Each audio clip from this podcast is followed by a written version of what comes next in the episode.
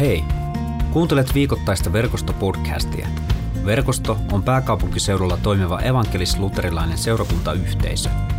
Podcast on kuunneltavissa Spotifyssa, SoundCloudissa ja Apple Podcastissa sekä katsottavissa YouTubessa. Lisää tietoa verkostosta löydät osoitteesta verkosto.net. Hyviä kuunteluhetkiä.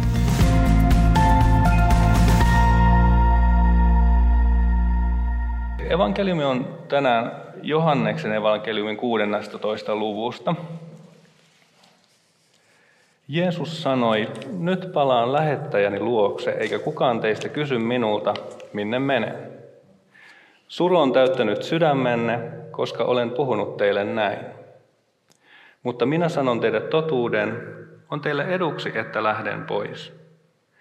Jos en lähtisi, rohkaisija ei tulisi luoksenne. Kun olen mennyt, lähetän hänet luoksenne. Tultuaan hän osoittaa, että maailmalla on väärä käsitys synnistä, oikeuden toteutumisesta ja tuomiosta. Synti tarkoittaa sitä, että ihmiset eivät luottaneet minuun. Oikeuden toteutuminen tarkoittaa, että menen isän luokse, ettekä enää näe minua. Tuomio tarkoittaa sitä, että tämän maailman ruhtinas on tuomittu. Minulla olisi teille paljon muutakin puhuttavaa, mutta te ette pysty vielä ottamaan sitä vastaan. Kun tuo totuuden henki saapuu, hän ohjaa teitä totuuden koko voimalla. Hän ei näe puhu omiaan, vaan sen, minkä on kuullut. Hän ilmoittaa teille, mitä tuleman pitää. Hän kirkastaa minut, koska hän saa minulta sen, minkä hän ilmoittaa teille. Kaikki, mikä on isän, on myös minun. Siksi sanoin, että hän saa minulta sen, minkä hän ilmoittaa teille. Amen.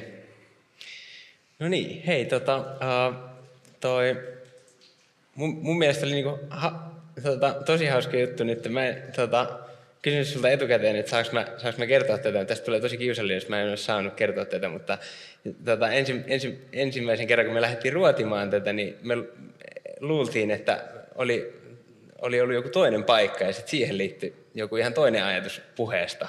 Haluatko avata vähän tätä? Joo, kyllä. Eli, eli tavallaan niin kun, kun Riikka lähetti mulle viestin, että tässä olisi tämä kohta, niin minä, minä luin sieltä, että Johannes 6 on tämä niin kuin kohta. Ja mietin, että helppo homma, että ruokkimisihme ja selvitin, että, että tota niin, niin, silleen, että saatte tietenkin hyvän tämmöisen kuvan tästä, että mikä tämä ihmeen skaala oli, että montako esimerkiksi hampurilaista Hesburger pystyy, pystyy paistamaan tunnissa, että kuinka pitkät jonot tulisi, jos tavallaan niin kuin Hesburger oli, olisi hoitanut tämän ihmeen. Mutta sitten kyseessä oli tietenkin tämmöinen, tämmöinen hyvin eri kohta, paljastui, paljastui viime tiistaina, että kyseessä oli, oli tämmöinen kohta, missä on laki ja evankeliumi, synti ja oikeus ja tuomio ja muita tämmöisiä sitten paikkoja. Mutta ei se mitään, tässäkin on tosi, tosi niin kuin mukavia, mukavia kohtia ja tämähän on meille, meille iloinen kohta, kohta niin kuin monella tavalla. Niin, pyhä, tai niin kuin Jeesuksen tota, viimeisin hetkiin ennen kuolemaansa sijoittuva, sijoittuva kohta. Mm. Ja, ja myös kohta, jossa hän alkaa puhua pyhän hengen laskeutumisesta ja, ja, ja, tai laskemisesta, ja, ja siitä tänään vähän puhutaan. Joo, totta. Ja niin kuin, niin kuin tuota, tosiaan, tosiaan Emil tuossa sanoi, niin tämähän on osa Jeesuksen jäähyväispuhetta, ja mitä tässä aikaisemmissa luvuissa on, on käynyt, on se, että ollaan, Jeesus ja opetuslapset on ollut pääsiäisaterialla, siellä on ollut, ollut Juudas muiden opetuslapsien joukossa, ja sitten, sitten Juudas on mennyt tekemään, tekemään tota tehtävänsä, eli mennyt keräämään joukkoja sitten, että Jeesus vangittaisiin. Ja, ja tavallaan niin kuin nämä niin sanotut isot pyörät on lähtenyt pyörimään, ja, ja, ja siinä, siinä tota niin, niin kohdassa Jeesus puhuu nämä sanat. Ja, ja tota niin, niin tosiaan yksi fokus, mikä meillä on, on tässä, on, on juuri pyhä henki. Ja tuossa aikaisemmissa luvuissa, luvussa 14, Jeesus sanoi, että pyydän Isää antamaan teille toisen rohkaisijan, joka on kanssanne ikuisesti. Ja luvussa 15, minä lähetän teille rohkaisijan isän luota. Kun totuuden henki saapuu isän luota, hän todistaa minusta. Ja nyt näissä kohdissa niin kun ehkä semmoinen tärkein, tärkein asia tai ajatus, minkä haluaisin pitää mielessä on, että näissä molemmissa kohdissa, ja myöskin tässä kohdassa, mitä me luettiin, niin luki rohkaisija, ei, ei syyttäjä. Ja tämä on ehkä se, niin kuin, mihinkä me perustetaan tämä koko meidän, meidän tavallaan tämän illan ajattelu Emilin kanssa. Kyllä, Raamatussa esiintyy myös syyttäjä, mutta se on hirveän erilainen kaveri se syyttäjä. Että, mm. Mutta sitten niin kuin, hirveän usein saattaa huomata, että et, et lähtee niin kuin muokkaamaan omassa mielessä Jumalasta vähän sellaista syyttäjähenkistä mm. kaveria. Semmoinen kaveri, joka, joka katsoo sua ja, ja vähän niin kuin etsii vikoja. Mm. Ja sehän ei niin kuin ole ollenkaan, ollenkaan ainakaan niin kuin raamatun mukainen kuva Jumalasta. Se on just näin. Tuossa niin kuin puhutaan totuuden hengestä ja, ja tavallaan niin kuin itse, iteltä se tuntuu aluksi semmoisena vähän niin kuin kahtiajakosena. Mä muistan, kun, kun mä olin palvelemassa yhdessä kristillisessä kirkossa, jossa kellarissa oli, oli tämmöinen niin kuin mukava, mukava kokoontumistila. Siellä oli, oli hyvin akustoidut koko lattiamatot, pieni semmoinen, semmoinen esiintymislava ja yhtä hienot langattomat miksaushommat kuin täällä. Ja se oli semmoinen säkkituole ja muuta tosi lämmin, lämminhenkinen paikka. Ja siellä oli mukava olla. Mutta sitten meni jonkin aikaa ja, ja mä huomasin, että se tila oli, oli nimetty. Mä en tiennyt, että sillä tilalla on nimi. Ja, ja tota, niin, niin sinne oli tullut semmoinen kyltti, kyltti, jossa isoilla kirjaimilla luki sen tilan nimi. Ja sen tilan nimi oli totuus, sen kokoontumistila. Ja sen jälkeen musta alkoi tulla, tuntua vähän vaikealta mennä siihen tilaan. Alkoi tuntua, että se niin kuin, alkoi tuntua pikkusen enemmän niin kuin vankilalta tai, tai semmoiselta, että, että tavallaan niin kuin, se assosioi rangaistukseen jotenkin ajatukset. Ja se on tavallaan niin kuin maallisessa mielessä se on hyvin normaalia, että mietitään heti kun puhutaan sanasta totuus, niin me mietitään jotakin niin kuin semmoista niin kuin rangaistusta tai vangitsemista, koska maallisessa oikeusjärjestelmässä sehän isosti perustuu siihen, että, että me otetaan selville se totuus, sen jälkeen syyllisiä rangaistaan, syyttömät vapautetaan ja ehkä sitten sillä tulee, tulee joku tämmöinen vankila, vankilatuomio myöskin. Mutta tota, niin, niin tämä, tämä niin kuin perustuu nimenomaan tähän, tähän tämmöiseen maalliseen, maalliseen ajatteluun. Ja, ja mun mielestä tämä hengellisessä puolessa tämä totuus on, on hyvin eri asia. Ja se on eri asia siksi, että tämä totuus on aina yhdessä rakkauden kanssa, mitä niin kuin ehkä maallisessa oikeusjärjestelmässä ei ole.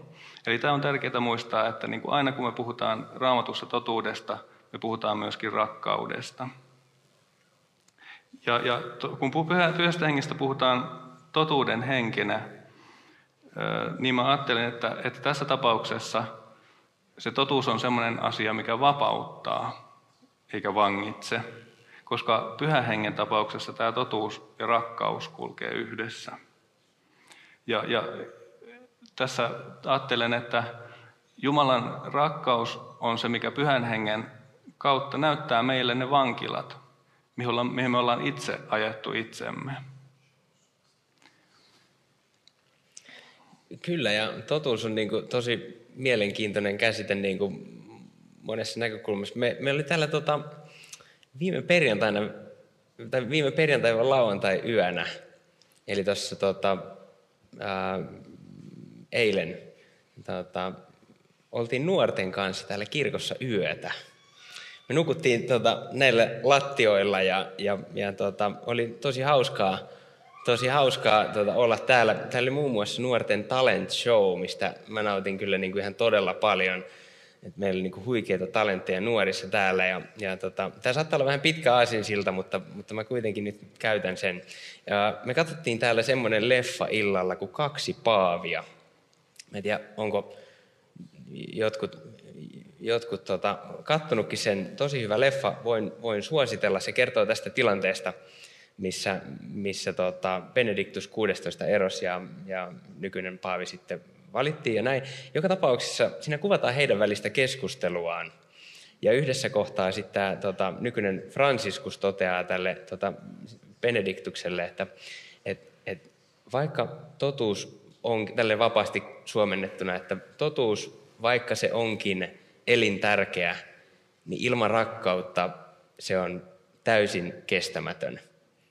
Ja kestämätön nyt niin kuin siinä mielessä, että me ei kestetä sitä. Ei sille, että se totuus ei kestäisi, vaan että, me ei voida ottaa sitä vastaan, ellei sitä totuutta niin kuin tuoda rakkaudella. Eli toi on niin kuin jotenkin tosi niin kuin, niin kuin, niin kuin tärkeä näkökulma toi, että totuus ja rakkaus kulkee aina käsi kädessä. Joo, aivan. Ja tota, niin, niin, ehkä mä annan pari, pari esimerkkiä myöskin, kun puhuin näistä vankiloista. Joo. Niin, niin, tota, niin, niin että et mitä ne voi olla. Ei, ei, ei varmaankaan semmoinen mitään kattavaa listaa ei tehdä, mutta ajattelen silleen semmoisia vankiloita, ainakin mihinkä itse, itse on välillä ajautunut ja mistä sitten ehkä pyhä henki on pystynyt, pystynyt sitten auttamaan pois. Ja tota niin, niin, ihan ensimmäisenä mä mietin semmoista vankilaa kuin oma suorittaminen.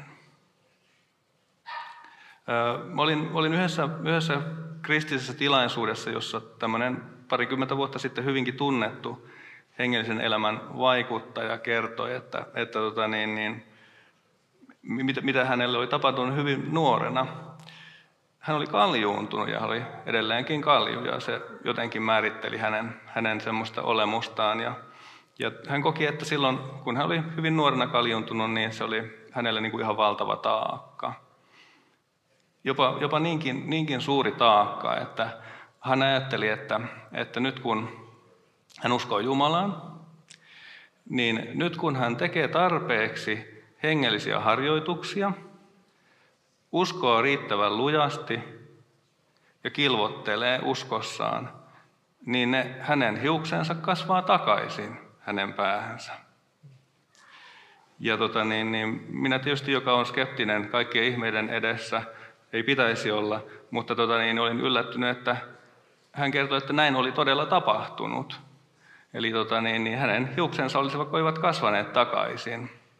Mutta, mutta tästä kilvottelusta oli muitakin seurauksia, vähän niin kuin sivuvaikutuksia.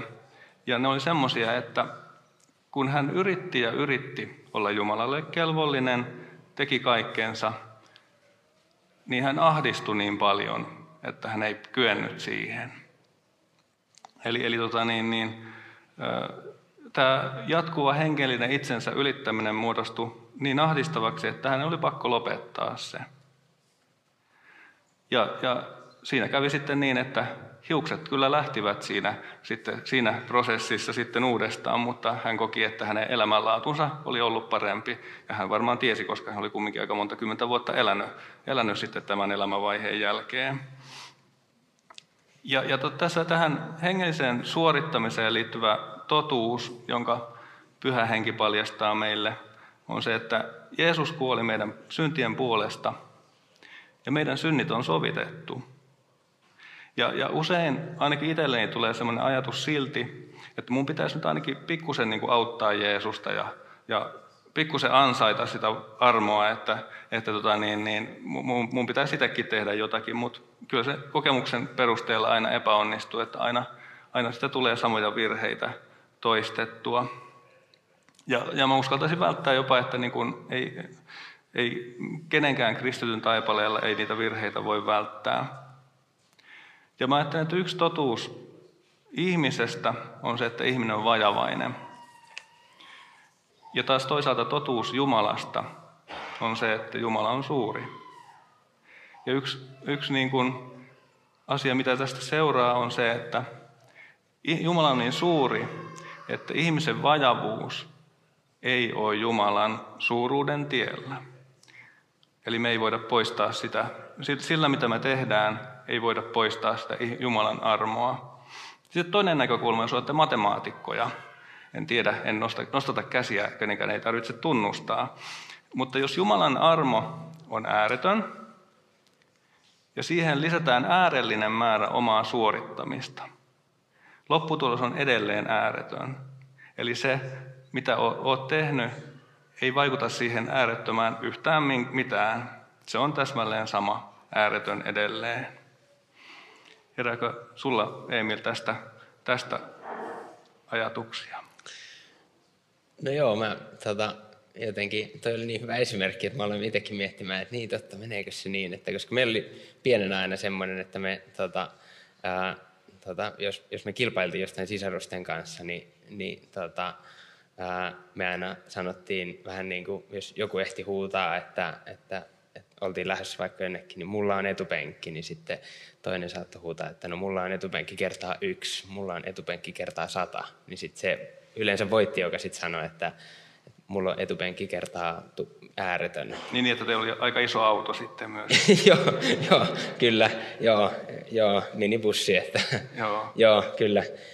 Mutta mut joo, toi on niinku tosi, tosi hyvä näkökulma toi kyllä niinku jotenkin, en ole koskaan sitä ajatellutkaan, että äärettömän ja äärellisen näkökulmasta, koska sehän myös kuvaa ihmisen ja Jumalan välistä suhdetta hirveän hyvin tämä niinku äärettömän ja äärellisen, jotenkin rajattoman ja raja, rajallisen kohtaaminen. Totta. Se on, se on aika hyvä. Ja sitten tästä, tota, tästä niin kuin vankilasta vapautumisen näkökulmasta vielä. Jotenkin, tota, mitä ollaan niin kuin puhuttu ja tässä valmisteluvaiheessakin niin kuin pompoteltu tätä vapauden niin kuin määritelmää tai semmoista niin kuin vapauden niin kuin näkökulmaa, että mitä tarkoittaa vapaus. Koska vapaus näyttää olevan niin kuin meidän jotenkin sukupolvelle ja ajalle hirveän niin kuin tärkeä arvo. Että et minä olen vapaa tekemään itse kaikki päätökset omassa elämässä. Ja, ja, ja tota, vapaus näyttäisi olevan niin kuin hirveän niin kuin vahvasti sidoksissa tällaiseen niin kuin riippumattomuuden käsitteeseen. Ja se on mun mielestä vähän niin kuin ongelmallinen näkökulma sitten, että jos me lähdetään, lähdetään sanomaan, että, että mä oon vapaa, koska mä oon riippumaton.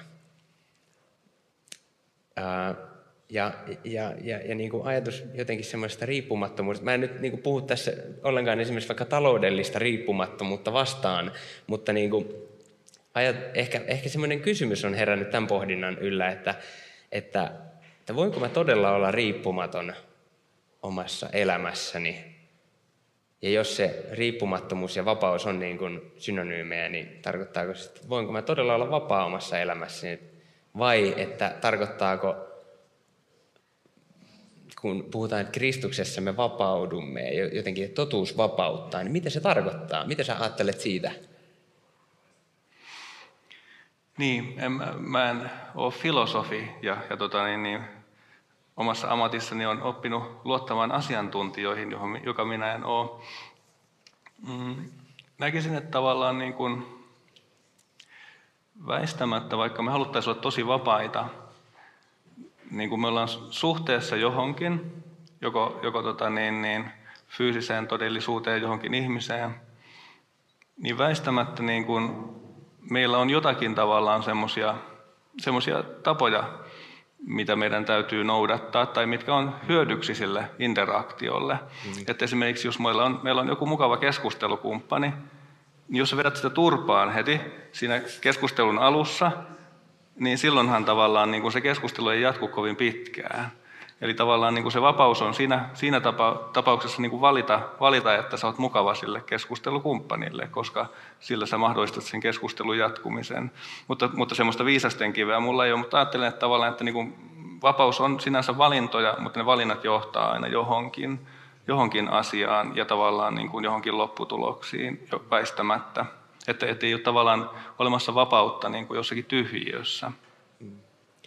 Ja sitten jotenkin niin kuin se, että, että tämä niin kuin, ää, ajatus jotenkin siitä, että jos mä oon niin kuin Jumalan kanssa, jos mä seuraan Jeesusta ja, ja sitten hän vapauttaa, vapauteen Jumala meidät vapauttaa, ja, ja, niin, niin jotenkin ajatus, ajatus ehkä siitä, että mä jotenkin näen sen niin, että, että joka tapauksessahan me niin kuin ollaan riippuvaisia jostain. Jos me ollaan riippuvaisia, tai jos, jos me tehdään kaikki itse, me luotetaan itteemme hirveän paljon, me luotetaan siihen, että me onnistutaan ja me menestytään, niin silloinkin me ollaan riippuvaisia esimerkiksi vaikka omasta jaksamisestamme. Mm. Ja jos mä laitan vierekkäin oman jaksamiseni ja, ja kaikki valtien Jumalan, niin se on aika epäsuhteinen tilanne, koska siinäkin tullaan tämän äärettömän ja äärellisen vähän niin kuin, että, että e- ehkä enemmän mun mielestä kysymys tulee jotenkin siitä, että mistä mä haluan olla riippuvainen, mistä käsin mä haluan olla vapaa, kun että olenko mä vapaa vai enkö mä ole vapaa, koska mä jotenkin näe tilannetta, missä me voitaisiin olla täysin vapaita, jos täysin vapaus tarkoittaa täydellistä riippumattomuutta. Mm. Joo, toi on, toi on hyvä näkökulma, että tavallaan niin kun, jos sä valitset olla vapaa ja riippumaton kaikista muista, niin sä oot kumminkin riippuvainen itsestäsi. Ja se saattaa olla jopa suurempi rajoite kuin se, että tavallaan sä olisit riippuvainen jostakin muista. No mutta mennäänkö eteenpäin? Tämä oli tällainen aika pitkä syvä hyppy tähän No mutta se oli hyvä, teemaan. se oli hyvä. Joo. Mennään vielä toiseen, toiseen vankilaan, vankilaan ja, ja tota niin, niin, toiseen esimerkkiin. Toinen vankila, josta mä ajattelin vielä puhua, on oikeassa olemisen tarve. Ja, ja mä koen, että pyhä henki on ehkä antanut mulle ainakin jonkunlaisen avaimen tähän, tähän asiaan. Kun mä tulin Helsinkiin opiskelemaan teologiaa aikoina, niin muistan, että, että mulla oli tosi kova tarve uskoa ja elää oikein. Ja, ja se tuntuikin tosi helpolta silloin, kun, kun tota elämää oli takana vielä niin vähän, että ei, ei ollut tullut vastaan kovin vaikeita tilanteita. Että, et tota, niin, niin, joskus muistan, että, että kuuleni semmoisen määritelmän, että aikuisuus, aiku, aikuisuus on sitä, että, että tota, usein tulee vastaan semmoisia valintoja, joissa ei ole kuin kaksi huonoa vaihtoehtoa, ja sä et pysty eskaloimaan sitä niin kuin valintaa kenenkään muun päähän, että se jää sulle itsellesi. Eli, eli joudut tekemään valinnan, vaikka tiedät, että vaihtoehdot ovat huonoja. Mutta joka tapauksessa tuolloin, tuolloin kun mä tulin opiskelemaan, niin kaikki oli, oli hyvin helppoa. Ja sitten mulla oli hyviä ystäviä, jotka sitten auttoi auttoi tässä oikein ajattelemisessa. Et esimerkiksi kun mä muutin, muutin opiskelija-asuntolaan, niin, niin tota, kun mä toin sinne sähkökitaran sinne asuntolaan, niin sitten viereisen huoneen ystävällinen kaveri sitten toi, toi kirjan, Leo Mellerin Rock-nimisen kirjan sitten, sitten auttamaan tässä oikein ajattelussa. Ja siinähän se on mielenkiintoinen kirja, siinä muun muassa kerrotaan, että kuinka, kuinka tota niin, niin, jos, jos Profide yhtyeen kasetteja soittaa takaperin, niin sieltä tulee paholaisen puhetta sieltä, sieltä sitten sieltä. Mutta en tiedä, Nykyään, nykyään tämä olisi hyvin paljon helpompaa, kun, kun tota, niin meillä on nämä digitaaliset mediat, niin taka, taka, gospelmusiikin takaperin soittaminen, mutta sitä ei oikein hirvittävästi harrasteta enää, enää nykyään, vaikka se olisi helpompaa. Mutta joka tapauksessa niin tätä taustaa vasten niin kun voi ajatella, että, että tota, niin, niin tässä asiassa on tultu eteenpäin aika pitkä matka. Mä oon ollut aika monissa seurakunnissa soittamassa – semmoisissakin seurakunnissa, joissa tavallaan on ajateltu keskenään hieman eri tavalla ja ristiriitaisestikin uskosta, uskosta ja, ja Jumalasta. Toki niin kuin silleen kristillisiä seurakuntia kaikki. Mutta tämä on avoimen tämän, avaimen tämän meikäläisen oikeassa olemisen tarpeen, tarpeen ratkaisemeksi tarjosi, tarjosi tämmöinen evankelista Leeni, Leena Lehtisen puhe, jonka hän piti verkostolla muutama vuosi sitten, ja tähän mä ajattelin päättää tämän tämän pohdinnan. Eli tosiaan evankelista Leena Lehtinen kävi puhumassa verkostolla joitakin vuosia sitten. Ja hänellä oli vähän niin kuin sama, samantyyppinen ongelma. Monet kristilliset seurakunnat pyysi, pyysi häntä puhumaan eri tilaisuuksiin.